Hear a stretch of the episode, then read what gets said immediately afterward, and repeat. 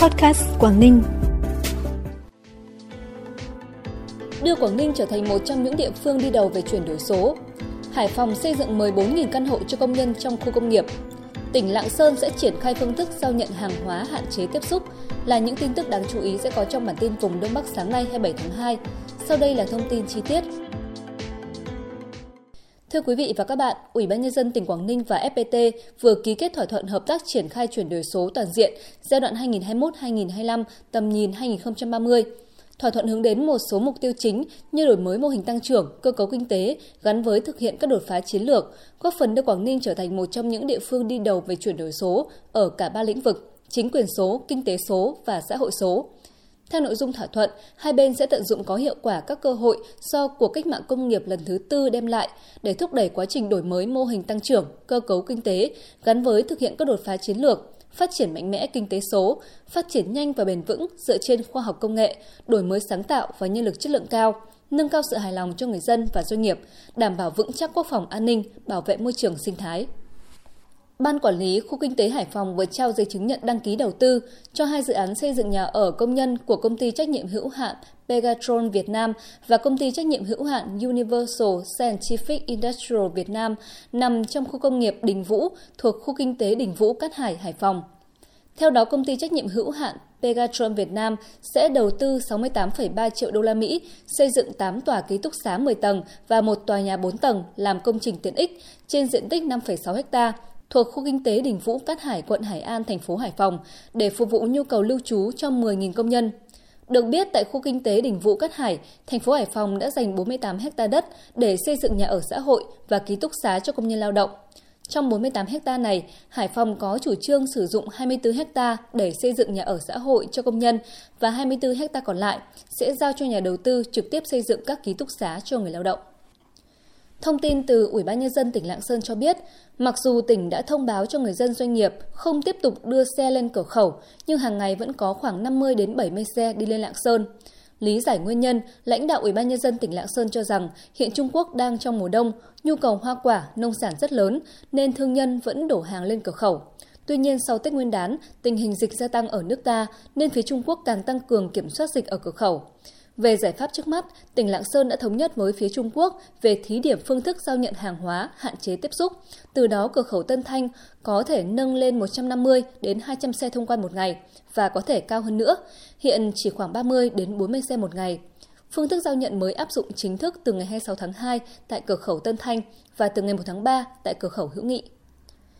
Việc thông quan qua cửa khẩu quốc tế Tà Lùng, tỉnh Cao Bằng tạm dừng từ ngày 26 tháng 2 sau khi phía Trung Quốc phát hiện một lái xe trung chuyển người Việt Nam dương tính với SARS-CoV-2. Với việc cửa khẩu quốc tế Tà Lùng, huyện Quảng Hòa tạm dừng thông quan, hiện không còn cửa khẩu nào ở Cao Bằng có hoạt động xuất nhập khẩu hàng hóa. Trước đó, các cửa khẩu Sóc Giang, huyện Hà Quảng, Pò Peo, Trà Lĩnh, huyện Trùng Khánh đã dừng hoạt động từ nhiều tuần qua. Từ Tết nhâm dần đến nay, cửa khẩu quốc tế Tà Lùng đã làm thủ tục xuất khẩu cho khoảng 250 xe hàng hóa, chủ yếu là các loại nông sản hoa quả. Hiện khu vực này vẫn còn gần 100 xe chờ thông quan. Trước khi có thông báo tiếp theo từ phía bạn, phía ban quản lý cửa khẩu yêu cầu các đơn vị hỗ trợ tốt nhất cho đội ngũ lái xe, đồng thời thông tin rộng rãi tình hình cửa khẩu để các doanh nghiệp có phương án bố trí hàng hóa một cách hợp lý.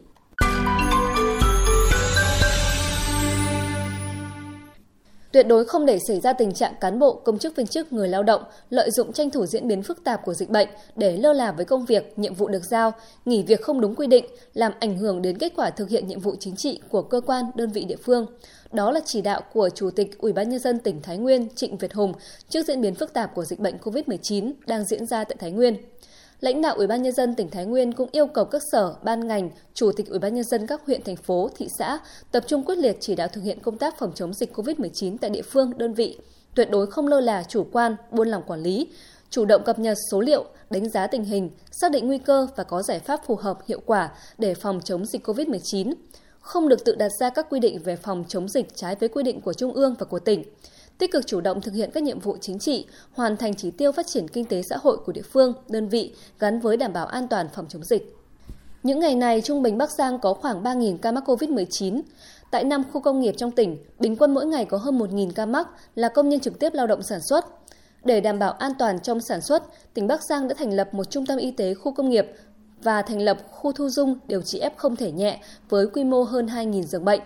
công nhân trong khu công nghiệp mắc COVID-19 có thể đến các nhà văn hóa thôn, tổ dân phố để tổ chức việc khai báo, lấy xác nhận và được hướng dẫn cách ly y tế chữa bệnh.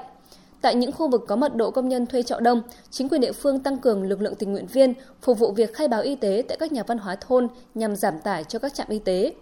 Đối với tất cả những trường hợp F0 mà là người địa phương trong tỉnh, thì các doanh nghiệp sẽ chủ động liên hệ với các trung tâm y tế huyện, thành phố để hướng dẫn người dân có biện pháp cách ly tại nhà. Đối với công nhân ở ngoại tỉnh có phòng trọ riêng biệt, có đủ điều kiện để cách ly tại nhà, thì trạm y tế tại khu vực có khu công nghiệp có thể ra quyết định cho công nhân cách ly tại phòng trọ theo quy định. Hàng trăm hộ dân ở huyện Trợ Mới, tỉnh Bắc Cạn ký hợp đồng với công ty cổ phần Usland Việt Nam thực hiện quản lý rừng bền vững và cấp chứng chỉ sản phẩm gỗ có kiểm soát trên diện tích hơn 920 ha rừng keo vào năm 2018. Theo cam kết khi đến kỳ thu hoạch, công ty sẽ thu mua chế biến xuất khẩu sang châu Âu. Tuy nhiên đến nay, sau 4 năm người dân bỏ công chăm sóc, công ty cổ phần Uslem Việt Nam lại từ chối thu mua, gây thiệt hại cho người dân.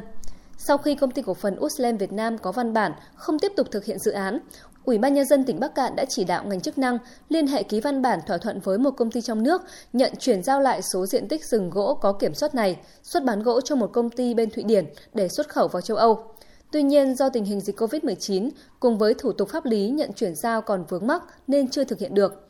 Trong tháng 4 tới, tỉnh Bắc Cạn sẽ mời một công ty của Mỹ tới làm việc để thảo luận đề xuất nhận chuyển giao diện tích rừng gỗ có kiểm soát nêu trên. Quan điểm của tỉnh là cố gắng hết mức duy trì, củng cố, mở rộng được rừng gỗ có kiểm soát. Qua công tác nắm tình hình địa bàn, Tổ công tác Công an huyện Yên Minh, tỉnh Hà Giang vừa phát hiện đối tượng Vầy Thị Trổm, sinh năm 1962, trú tại thôn Bản Khoang, xã Mậu Long, có hành vi trồng trái phép cây thuốc viện.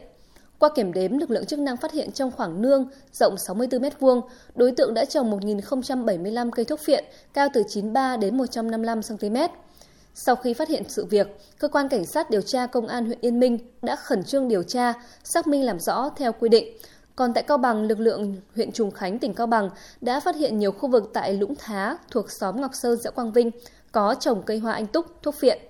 Qua thống kê, có 2.072 cây thuốc phiện được trồng tại các khu vực hốc đá trên sườn núi cao không có người qua lại.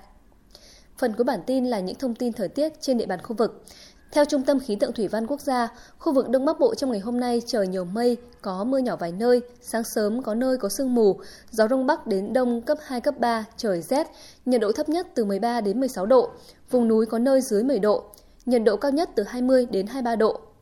Thông tin dự báo thời tiết vừa khép lại bản tin sáng nay. Cảm ơn quý vị và các bạn đã quan tâm đón nghe. Xin chào và hẹn gặp lại.